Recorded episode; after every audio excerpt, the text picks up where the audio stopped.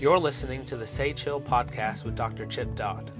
Sage Hill is a social impact organization that helps people see who they are made to be so they can do what they're made to do. The following podcast was recorded at this year's Sage Hill training, an in depth, experiential training that helps people bring their heart to what they are called to do. To learn more, you can visit sagehilltraining.com. What the spiritual root system does, it turns a person's world upside right. Did I say that correctly? Yeah. I know your way you hear upside down. But see, this is turning the world upside right because people who aren't awakened to how they're made 18 inches below their foreheads and able to live out of that are upside down. And they're calling it normal when actually it's just common. We literally are living backwards and calling it normal when it's just common because everybody else is doing it instead of becoming normal, which makes us unique, which will make us misfits because you're no longer in a crowd, you're in a minority. So, are you willing to become yourself, which was going to put you in a minority? And I say that because, at least in America, America, we live a, a nation as an addict. Fix it. Make the pain stop. Mood alteration. Do something to make this go away. And that thing that the people are trying to make go away is the heart. So we become a culture that is directed by the body. The body's in charge. Literally, the physiology, the physical world, the physical is in charge of our society in many cases, whether it's stamina, uh, self demand, mood alteration, whatever. So, and the body actually can only, if it's in charge, can only lust. The body is a biological seeking machine. The body is, is basically a great white shark. It just swims and eats. It's there to simply and very appropriately serve itself, keep itself alive. Okay? Detached from a leader, all it can do is lust. What's the next, next thing that can cre- create a homeostatic condition for me? What's the next thing that can reduce my anxiety, alleviate my depression, and make me feel comfort, make me feel not threatened? See, because the body basically is driven by fight, flight, or freeze. It's about a reduction of anxiety or threat or trauma or you know, creation of what it calls safety. You know, nothing's wrong with that. That's not a bad thing. It's just that it's not a good thing when the body's in charge of your life. Okay? So if the body's in charge, that means that the brain becomes a hunter. If the uh, body's in charge, it lusts, and then the brain has to hunt for food. And the brain is saying, What do I got to do to get the food to make this sense of fight, flight, or freeze go away, to reduce adrenaline, or to heighten adrenaline, or to do something to make where I am different? Because if you sit with yourself long enough, do you know what you're going to find? Discomfort or you, or both. If you sit with yourself, you're going to begin to experience discomfort, irritability, possibly, helplessness, powerlessness thoughts, memories, regrets, wishing, the, the thought of you're not doing what you need to be doing right now, and if you don't get up and start doing something, something's going to get you. The need to move is lust. To get away from where I am to fix the loneliness I don't know what to do with. To get away from where I am to fix the sadness I don't know what to do with. To get away from where I am to stop myself from discovering what's happening within me, I got to move. Just out of touch. Okay? So the brain becomes the hunter, the soul wanders. Okay, it's just wandering, it's just out there in a dry and empty land. And the heart, it at best becomes satiated with junk. But it's like eating cardboard. Like you, we have a processed food addiction in this country that's amazing. And it works beautifully because we produce in abundance and people get fed. And it's wonderful. And the more we have, the less we'll need. And scarcity is terrible because it does put us in a condition of needing to kill each other. Happens in marriages all the time. Destroying each other in marriages because of uh, what we see we don't have and they're not giving scarcity. You see, when we can't take ownership of ourselves, we're demanding that somebody else do it for me. I can still remember, I remember I was saying to Sonia, you, you, you, you. And she says, Look, whatever you're looking for, I don't have. So you got to go to God, you got to, you got to go somewhere. And I'm like, Yes, you do. You're just not trying. She said, You got to go to God. I said, God didn't have any arms, God didn't have a voice. And I remember, it's literally, I remember it's literally going into the bathroom and just with a legal pad, just sitting on a commode. You know, I, I mean, I was just sitting on the top of the commode. You're just like, you don't have any arms, you don't have any, you don't do anything, God, you don't do anything. How would I need, you know, but just, you know, I was in my discomfort because I had been released by the person who was going to try to fix me. She said, Don't destroy me anymore. I'm not going to be destroyed. And I'm not going to buy into an illusion that I can do something for you I can't do. I'm willing to fail. So she was admitting failure. In the world of grandiosity, that says your job is to make yourself whole through fixing another person. It's called codependency. It's called self cure through caring. It's called parenting. It's called marriage. It's called a whole lot of things that we get mistaught about love. See, because once, once you get your heart back, you awaken to the cult you've been living in and all the shoulds that go with it. And what happens is, if you wind up having yourself, then you've let go of control, which means you've also let go of, of whether or not somebody's going to choose to love you. See, because in the culture of control, love is something you control too. You make people love you. And therefore, love's not really a gift, it's just something you've gotten through your performance. So, love isn't actually love anyway, because there's no grace and mercy in it, because you earned every bit of it. So, this is what almost all of us who don't know the heart and don't know our neediness have done.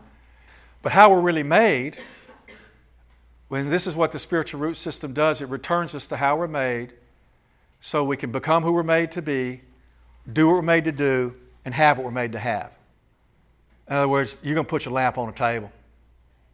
You're going to say, This is what I, this is what I know to be so. This is what I've witnessed. This is what, this is what I'm after. This is what I'm living like. This is who I am. This is what I do. This is all I got. But I'll give you what I have, kind of thing. It's like, I'm in. Okay, so here's how we're made to live the heart is alive, awake, and I say fulfilled. I'll put that word there, and I'm going to put quotes around it, quotation marks around it, because fulfilled is actually a strange experience to the heart. Because if you've got something worth willing, if you're after something worth willing to be in pain for, you're fulfilled on this earth.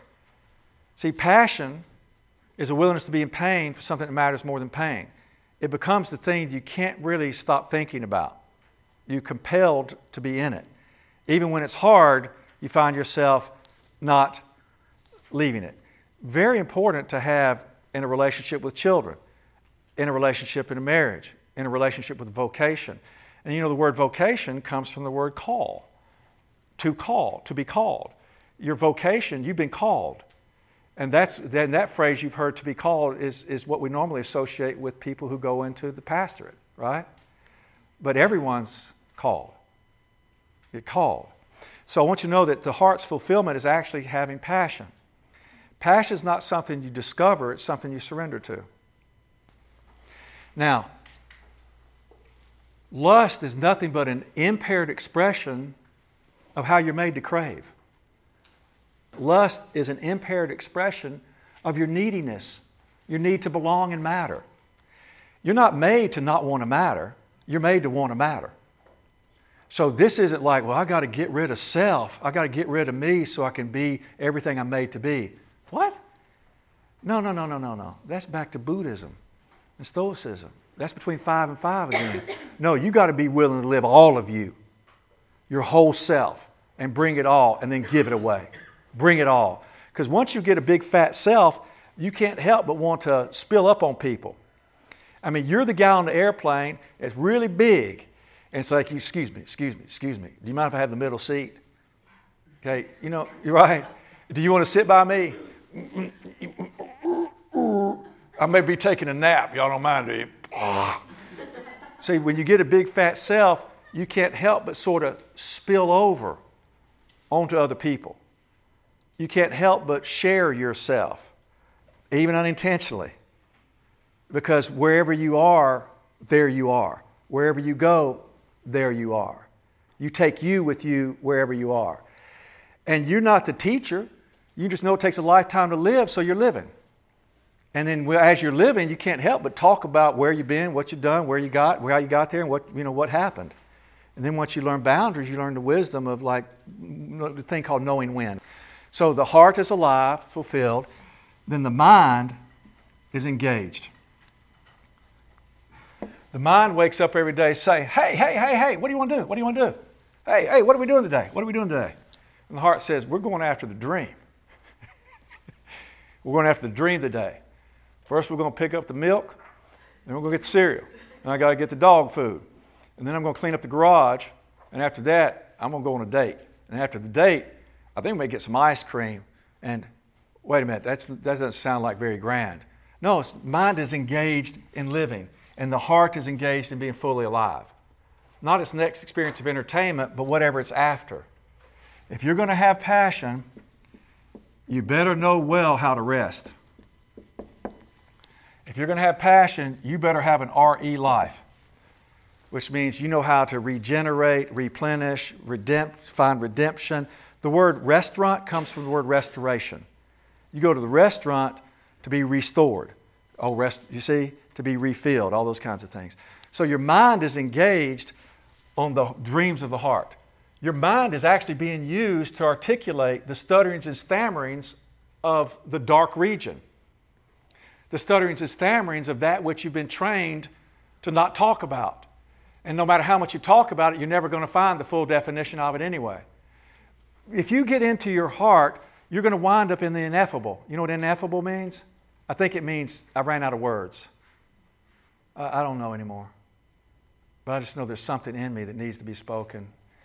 And that I just wonder if, for Christians especially, it becomes the utterances and the groans of life seeking itself within us on an emotional, spiritual level. So, anyway, the mind is engaged, okay, engaged in whatever the heart is doing. The soul is contented. Now, it doesn't mean the soul is finished and content, it's the soul is contented. We're going where we need to go. We're going where we need to go. And then what happens is the body is directed. The body is the tool and the organism that carries all that other stuff around until it's done. It really does take a lifetime to learn how to live. How many of you like that? Uh uh-uh, no. It's like, she. But it's a great permission if you become a person who's a work in progress from now till you're done.